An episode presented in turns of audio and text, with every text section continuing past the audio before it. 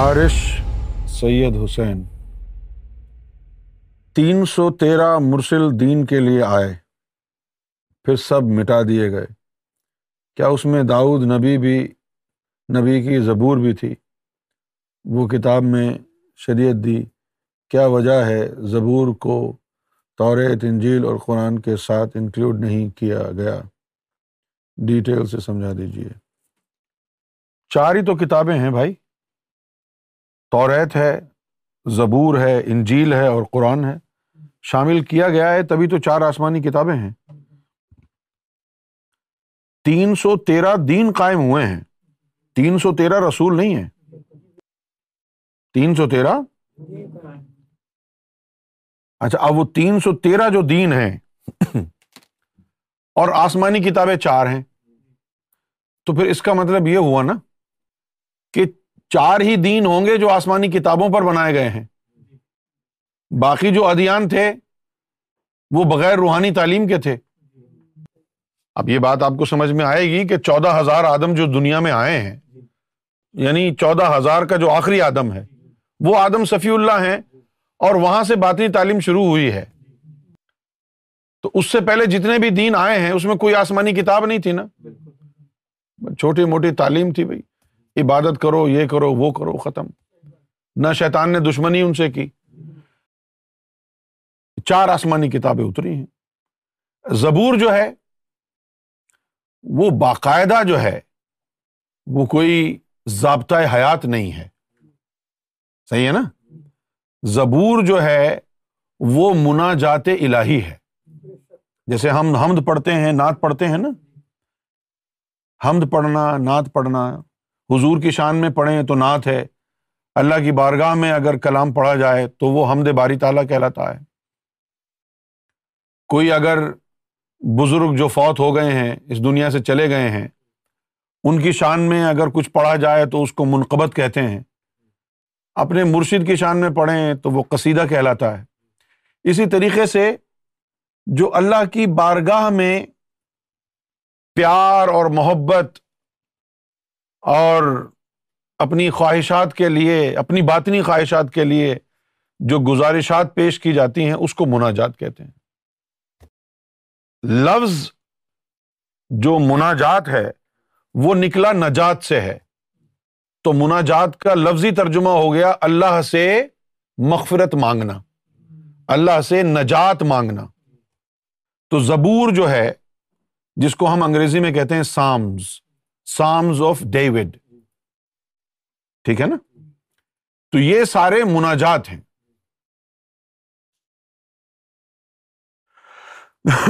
تعلیم جو ہے وہ آئی ہے، توریت میں تعلیم ہے، انجیل میں تعلیم ہے، قرآن شریف میں تعلیم،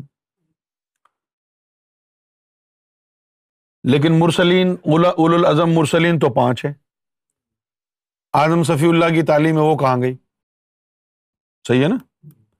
اچھا، ابھی جو ہم کہتے ہیں کہ چار آسمانی کتابیں ہیں، تو یہ ہمارے مولویوں نے چار بنائی ہیں،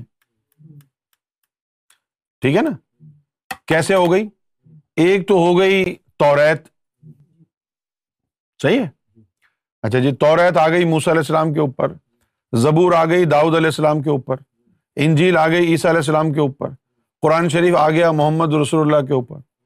ابراہیم علیہ السلام پر جو تعلیم آئی وہ کدھر ہے؟ آدم صفی اللہ جنہوں نے نبوت شروع کی ان کی تعلیم کدھر گئی؟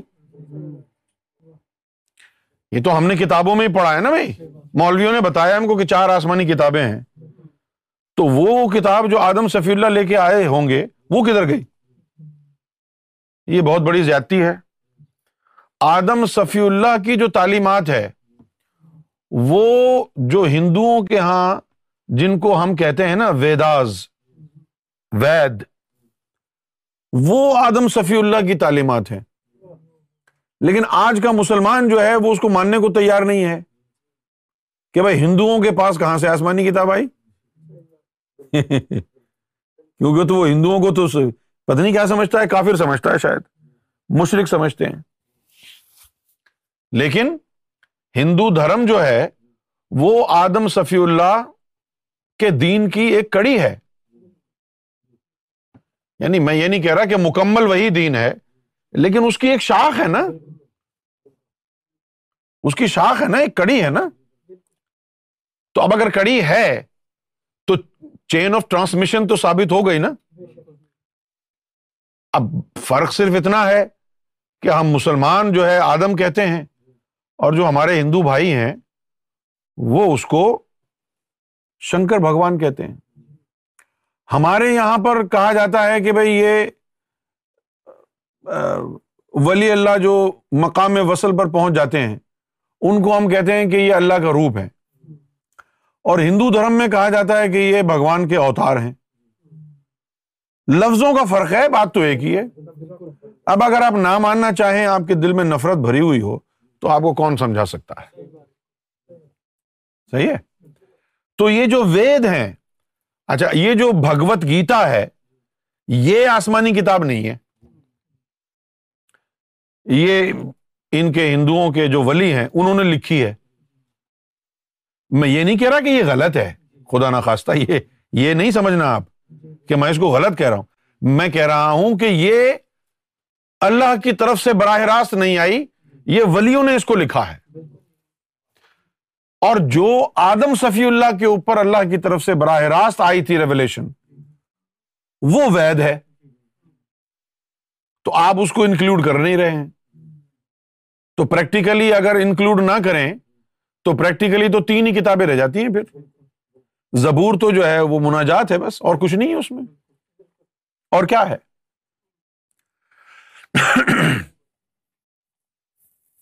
یہودی پڑھتے ہیں زبور، عیسائی بھی پڑھتے ہیں، مسلمان نہیں پڑھتے. صرف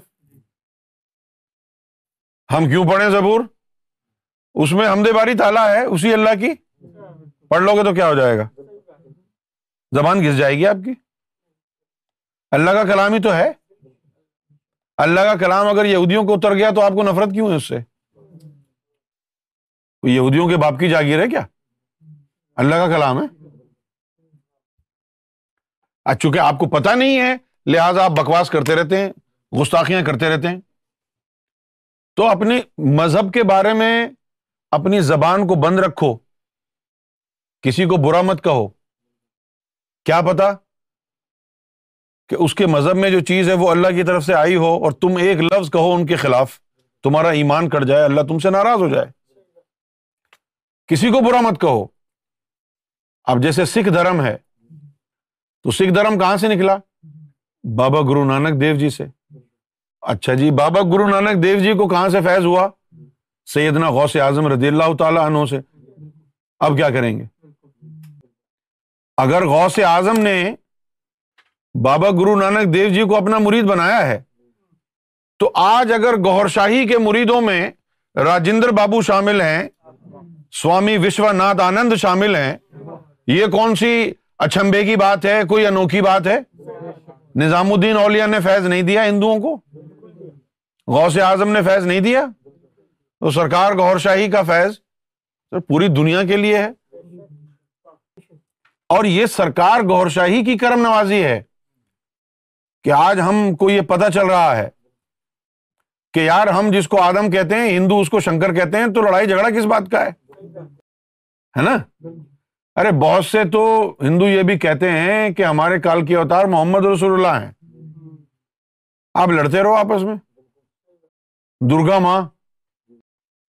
درگا ماں کا تصور یہی ہے کہ ظاہری اور باطنی اگر نجاست دور کرنی ہو تو درگا ماں کی پوجا کرتے ہیں، پاک صاف ہونے کے لیے، پوتر ہونے کے لیے.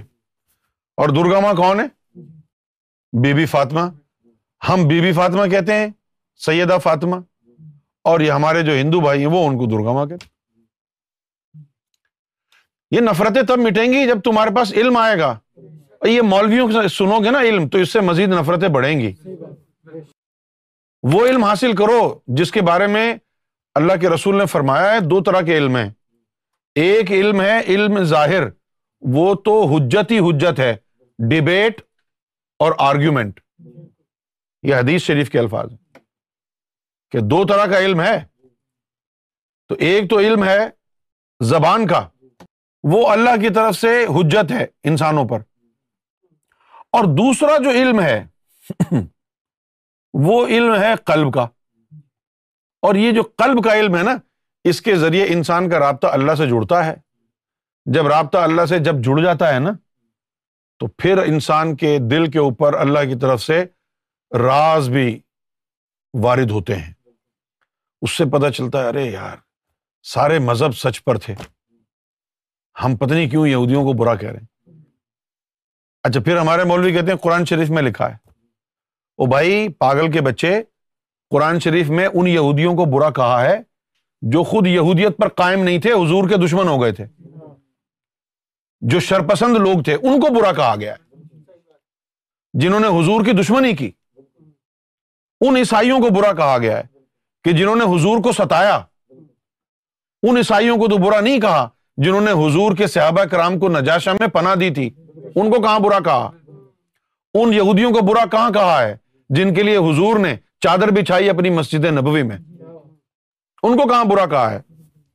اب اگر سارے یہودیوں کو دوست بنانا حرام ہے تو حضور پاک نے تو ان کی دعوتیں کی ہیں، اپنی مسجد کے اندر ان کو اپنے مذہب کے مطابق عبادت کرنے کی اجازت دی ہے۔ یہودیوں نے مسجد نبوی میں عبادت کی ہے، عیسائیوں نے مسجد نبوی میں عبادت کی ہے، اور آج کیا ہے؟ کوئی جا سکتا ہے وہاں پر یہودی؟ آج کوئی عیسائی وہاں جا سکتا ہے؟ کیوں نہیں جا سکتا؟ جب اللہ کے رسول نے ان کو آنے کی اجازت دی، اپنے دین کے مطابق عبادت کرنے کی، اپنی مسجد نبوی میں اجازت دی، تو آپ دشمنی کر رہے ہیں، کہتے جی قرآن میں لکھا ہے۔ اور قرآن میں ان کے سب کے لیے تھوڑی لکھا ہے، قرآن میں ان یہودیوں کے لیے لکھا ہے جنہوں نے اپنا دین چھوڑا ہوا تھا، جنہوں نے نئی نئی اختراعیں بنا لی تھیں دین میں، علم میں رد و بدل کر دیا تھا، توریت میں رد و بدل کر دیا تھا، جن کے دلوں میں شیطان آ کے بیٹھ گیا تھا، وہ یہودی شرپسند ہیں۔ لیکن جن یہودیوں نے موسیٰ علیہ الصلوۃ والسلام کی صحبت میں وقت گزارا، ابراہیم علیہ الصلوۃ والسلام، داؤد علیہ الصلوۃ والسلام کی صحبت میں جو وقت گزارا، اور اللہ تعالیٰ کے کلام کو سینے سے لگایا اور اللہ سے محبت کی، ان یہودیوں کو برا کیسے کہہ سکتے ہیں آپ؟ وہ تو برے نہیں ہیں، نہ وہ عیسائی برے ہیں جنہوں نے عیسیٰ علیہ الصلوۃ والسلام کا ساتھ دیا، جن کو قرآن مجید نے حواری کہا۔ عیسیٰ علیہ الصلوۃ والسلام کے ماننے والوں میں ایسے بھی 9 افراد تھے کہ جو چلے جا رہے تھے۔ عیسیٰ علیہ السلام کو جب پھانسی پہ لٹکایا جایا تو انہوں نے کہا کہ چلے جاؤ، چلے گئے۔ اب ان کو ڈر تھا کہ رومنز ان کے پیچھے بھاگ کے آئیں گے، تو ایک پہاڑ کے سامنے گزرتے ہوئے انہوں نے اللہ سے دعا کی، قرآن مجید میں آیا سورہ کہف میں، کہ اللہ ہماری ایمانوں کی حفاظت فرما۔ تو سامنے ان کو ایک غار نظر آیا، اس میں غار میں وہ چلے گئے، اللہ تعالیٰ نے ان کے اوپر مراقبہ طاری کر دیا۔ اور سنو قرآن کے الفاظ ہیں یہ، اللہ تعالیٰ نے فرمایا کہ جب عیسیٰ کے حواریوں نے ہم سے دعا کی اور ہم نے ان کو غار میں پہنچا دیا، تو پھر ہم نے سورج کو حکم دیا کہ اس غار کے پیچھے پیچھے سے جانا، سورج کی روشنی اس غار پر نہ پڑنے پائے۔ یہ قرآن مجید میں ہے۔ سورج نے راستہ اپنا بدل لیا، قرآن شریف میں آیا، سورج نے اپنا راستہ بدل، تمہارے لیے بدلا راستہ۔ تم گالیاں دے رہے ہو سارے عیسائیوں کو، شرم کرو یار، حیا کرو، تمہارے لیے بدلا سورج نے راستہ۔ تم تو ایک دوسرے کو راستہ نہیں دیتے، تمہارے لیے سورج کیا راستہ بدلے گا؟ جن کے لیے سورج نے راستہ بدل لیا، جن کی دعا پر اللہ تعالیٰ نے ان کو 300 سال کے مراقبے لگائے، اور نہ صرف ان کے اوپر کرم کیا، ان کے ساتھ جو کتا تھا اس کے اوپر بھی 300 سال کے مراقبے لگتے رہے، اور وہ تمہاری نظر میں کافر ہیں۔ شرم کرو میرے بھائی۔ جن نصارہ کو، جن یہودیوں کو دوست بنانے سے منع کیا ہے نا، وہ اسی طرح کے یہودی تھے جس طرح کے آج تم مسلمان ہو۔ ان کے دلوں میں بھی ابراہیم علیہ الصلوۃ والسلام کی تعلیم داخل نہیں ہوئی تھی، شرپسند بن گئے تھے، موسیٰ علیہ السلام کی تعلیم کا کوئی عمل دخل نہیں تھا، نام کے یہودی تھے، نام کے نصارہ تھے، دلوں میں ایمان نہیں اترا تھا۔ ایسے یہودی، ایسے عیسائیوں کی صحبت میں بیٹھنے سے قرآن نے منع کیا ہے۔ لیکن جو یہودی، جو نصارہ اپنے دین پر قائم تھے، اللہ تعالیٰ کی تعلیمات کی روشنی میں، وحی الہی کی روشنی میں، ان کو تو آپ برا کہہ ہی نہیں سکتے ہیں۔ اور انہی کے لیے اللہ تعالیٰ نے قرآن مجید میں آیت نازل فرمائی ہے کہ اگر تم مومن بن گئے ہو، یوم آخرت پر ایمان ہے، عمل صالح ہے، اللہ پر ایمان، یوم آخرت پر ایمان اور عمل صالح ہے، یہ تین چیزیں ہیں۔ تو پھر تم یہودی ہو، نصارہ ہو، ستارہ پرست ہو، یہ جو سائبین جن کو کہا جاتا ہے ستارہ پرست کا، یہ ستارہ پرست ہیں۔ آپ کو معلوم ہے سائبین کس کو کہتے ہیں؟ سائبین وہ مذہب تھا صابیوں کا جو ستارے کی پوجا کرتے تھے۔ وہ اللہ تعالیٰ فرما رہا ہے کہ یہ تین چیزیں صابی کے اندر ہو تو وہ بھی مومن ہے۔ تو معلوم یہ ہوا نا کہ کسی دور میں کوئی ستارہ آتا ہوگا نا جس کی پوجا جائز ہوگی، وہ یہ ستارہ نہیں تھا، وہ کوئی اور ستارہ تھا۔ کون سا ستارہ تھا وہ؟ ایسے کچھ ستارے باطن میں ہیں۔ اب وہ ستارہ کون سا تھا؟ وہ ستارہ ایک دن حضور پاک نے، جبریل علیہ السلام آئے اور حضور پاک نے جبریل کو کہا کہ جبریل تیری عمر کتنی ہے؟ تو جبریل نے کہا مجھے اس کا تو اندازہ نہیں ہے کہ میری عمر کتنی ہے، ہاں یہ میں جانتا ہوں کہ ایک ستارہ ہے اور وہ 70,000 سال بعد نکلتا ہے اور میں نے اس ستارے کو 70,000 بار دیکھا ہے۔ کتنے؟ 70,000 بار دیکھا ہے۔ تو حضور مسکرائے اور فرمایا کہ اچھا اگر اب وہ ستارہ وہ تمہیں نظر آئے تو پہچان لو گے؟ تو انہوں نے کہا جی بالکل میں پہچان لوں گا، 70,000 بار دیکھا ہے میں نے۔ تو حضور نے اپنی پیشانی پہ سے بال ہٹائے، آپ کی پیشانی سے وہ ستارہ نمودار ہوا، آپ کی وہ ستارہ نمودار ہوا، اور وہ جو ستارہ جو نمودار ہوا نا اس کو دیکھ کر جبریل امین نے چوم لیا۔ اسی طرح پھر جب امام مہدی کے حوالے سے حضور پاک نے باتیں فرمائیں تو یہ کہا امام مہدی علیہ الصلوۃ والسلام کے حوالے سے کہ امام مہدی کی آمد کا جب زمانہ آئے گا تو ایک دم دار ستارہ نمودار ہوگا۔ پھر ایک حدیث شریف میں آیا کہ امام مہدی کا جو چہرہ ہوگا وہ کوکب دری کی طرح ہوگا، کوکب دری کی طرح۔ لیکن باطن میں اگر اس کی ٹرانسلیشن کی جائے تو یہ ستارہ طفل نوری ہے۔ کیا ہے؟ یہ ستارہ جو ہے طفل نوری ہے، ایک طفل نوری ہے اور ایک عکس ہے۔ اب یہ دو ستارے ہو گئے نا، ایک وہ طفل نوری ہو گیا اور ایک وہ عکس ہو گیا۔ وہ جو عکس ہے نا، وہ جو عکس والا ستارہ ہے اس کے اندر سے جو ہے لال اور نیلی شعا نکلتی ہے۔ جب تم کو آسمان میں نکلتی، چاند کے قریب آتا ہے، وہ سب سے موٹا نظر آتا ہے وہ، اور وہ عکس اول ہوتا ہے۔ اپنی ان آنکھوں سے دیکھ سکتے ہو تم، اسی کے لیے فرمایا تھا کہ ایک وقت آئے گا جس طرح تم چاند دیکھ رہے ہو تم اپنے رب کو بھی اسی طرح دیکھو گے اور تمہیں دیکھنے میں کوئی دقت نہیں ہوگی۔ وہ جو کوکب دری ہے وہ اسی کی طرف اشارہ ہے نا، کوکب دری وہ اسی کی طرف اشارہ ہے۔ ان سے ہی کام لیا۔ اب یہ جو ستارے تھے نا ہم نے انہی سے کام لیا جب ان نبیوں کو بھیجا۔ وہ جو آئے تھے پرانے نبی آدم صفی اللہ سے پہلے، کہ جن میں کوئی باطنی علم نہیں تھا، جن میں کوئی آسمانی کتاب نہیں اتاری تھی، تو اب وہ سجدہ کدھر کرتے؟ تو کدھر کرتے؟ پھر یہ آسمان پر یہ ستارے، وہی ستارہ جو حضور کے پیشانی سے نمودار ہوا، وہی ستارہ جو سرکار گوھر شاہی کے قدموں سے نمودار ہوا، وہی ستارے لوگوں کو نظر آتے اور ان سے وہ دعائیں کرتے۔ اس قدیم قوم کو صابی کہا جاتا ہے۔ یہ آسمان کے ستارے نہیں تھے وہ، یہ آسمان کے ستاروں کو تھوڑی پوجا جاتا ہے، یہ تو پتھر ہے نا، یہ جو پھر رہے ہیں ادھر ستارے، یہ کیا یہ تو پتھر ہے، یہ تو پتھر ہے نا۔ ایک دفعہ ہم نے بھی کہا کہ چند سورج حجر اسود وچ روشن ہوئی تصویر تیری، میرے دل نو بھی چمکا دیو جویں پتھراں نوں چمکا دیا۔ اب کعبہ ہو یا حجر اسود ہو، پتھر ہی ہے نا، اور کیا ہے؟ پتھر ہی ہے نا بھائی، اور تو کچھ نہیں ہے نا۔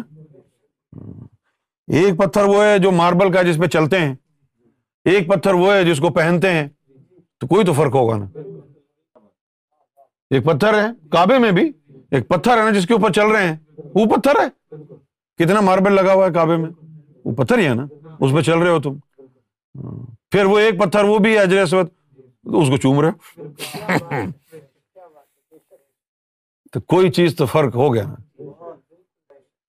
یہ جو ہے جو ستارے چمک رہے ہیں اوپر، یہ پتھر ہیں، لیکن تم کو تو صرف چمک نظر آتی ہے نا، اس لیے تم کو پتہ نہیں چلتا کہ کون سا ستارہ اصلی ہے، کون سا ستارہ نقلی ہے۔ اب وہ جو طفل نوری ہوگا، ذاتی جو ہوگا، اس کے اندر سے جو ہے کئی لائٹیں نکلیں گی، اور جو صفاتی طفل نوری ہوگا اس سے کوئی لائٹ نہیں، صرف سفید، صرف سفید، اس سے سفید نکلے گی۔ پھر ایک دن حضور پاک نے کہا کہ یہ جتنے بھی میری صحبت میں ہیں، باطنی صحبت میں، یہ آسمان پر ستاروں کی مانند چمک رہے ہیں، کسی ایک کو بھی پکڑ لو ہدایت پا جاؤ گے۔ وہ ان صحابیوں کے لیے نہیں کہا تھا، وہ جو اندر کی صحبت ہے ان کے لیے کہا تھا نا، یہ ان کی جن کے ستارے اوپر چمک رہے ہیں ان کے لیے کہا، جن کے ستارے۔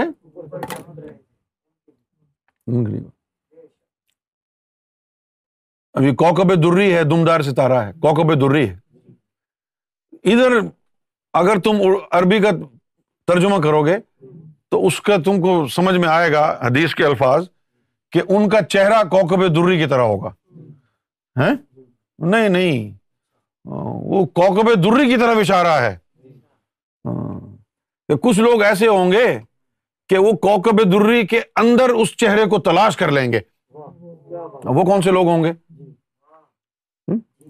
ابھی تو تم دیکھتے ہو تو نظر صرف روشنی آتی ہے، نظر لال پیلے رنگ کی، نیلے رنگ کی روشنی آ رہی ہے۔ جب اس کے اندر لال رنگ کی روشنی آئے، صرف لال، تو اس کا مطلب یہ ہے کہ وہ اس وقت عالم جبروت میں ہیں، بیٹھے ہوئے ہیں، اور جب اس میں نیلی بھی شعاع آئے تو سمجھ جاؤ کہ وہ عالم ناسوت میں ہے، عالم ناسوت میں ہے۔ تو اب جب یہ غیبت ہوئی، جب غیبت ہو گیا، تو ہم نے جب وہ دیکھا تو اس میں سے لال شعاع بھی نکلے، پیلی بھی نکلے، نیلی بھی نکلے، تو پھر ہم کو یہی سمجھ میں آیا کہ وہ ہر جگہ ہیں، اس لیے پھر ہم نے کہا کوئی نہ کہے کہ وہ یہاں نہیں ہے۔ بس نیلی شعاع نکلنے کا مطلب یہی ہے کہ وہ عالم ناسوت میں ہیں، اور جب ہیں تو پھر یہ مزار کیوں بنایا تم نے؟ مزار اس لیے بنایا کہ تمہارا ایمان نہیں ہے، دھوکہ ہو گیا تم کو۔ ہمارے پاس سب سے بڑی کسوٹی وہ لائٹ ہے، وہ جو کوکب دری سے نکلتی ہے نا نیلے رنگ کی لائٹ، اس سے ہم کو پتا ہے کہ ادھر ہی ہوں گے، ادھر ہی ہوں گے نا، کیونکہ وہ لائٹ نیلی نکل رہی ہے نا، جب تک نیلی لائٹ نکل رہی ہے ادھر ہی ہے، جب تک نیلی لائٹ ادھر ہی ہے وہ بھی ادھر۔ بہت سارے ستارے آسمانوں پر نظر آئیں گے، جو عام طفل نوری ہوں گے وہ نظر نہیں آئیں گے آپ کو۔ یہ جو سرکار گوھر شاہی کا جو وجود باطن ہے، جس کو کوکب دری حدیث میں کہا گیا ہے، یہ ظاہر میں نظر آتا ہے۔ باقی اگر سلطانوں کی طفل نوری دیکھنے ہیں نا تو پھر تمہارے پاس کشف جبروتی ہونا چاہیے، پھر وہ نظر آئیں گے، لیکن یہ جو سرکار والا ہے اس کو کھلی آنکھ سے دیکھ سکتے ہیں، جیسے یہ آنکھ تم کو دیکھ رہی ہے اسی طرح تم اس کو بھی دیکھ سکتے ہو۔ اس کا تو کہا گیا تھا کہ زمانہ آیا ہے بے حجابی کا، عام دیدار یار ہوگا، عام دیدار یار ہوگا۔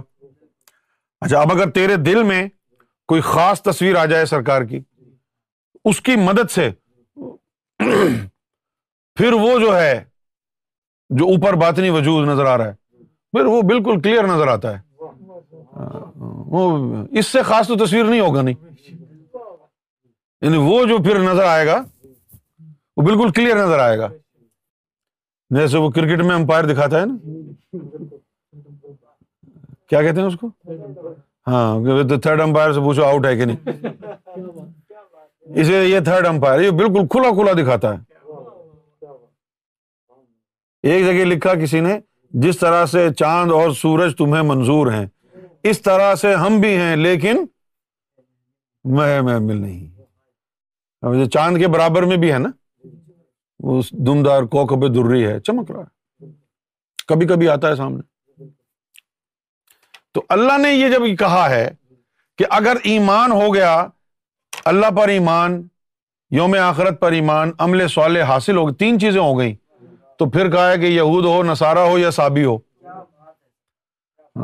بس ایمان، یہ تین چیزیں اگر آ گئیں، یہود و نصارہ یا صابی ہے، تو بس تیرا پھر درجہ ولیوں کے برابر میں ہے، کیونکہ قرآن نے تو ولا خوف علیہم یحزنون ولیوں کے لیے استعمال کیا ہے نا، تو یہاں ان کے لیے بھی کیا ہے، تو اس کا مطلب ہے کہ یہ ولایت کے درجے میں چلے جائیں گے نا، جن میں یہ تین چیزیں مل جائیں گی، اللہ پر، یوم آخرت پر، اور عمل صالح۔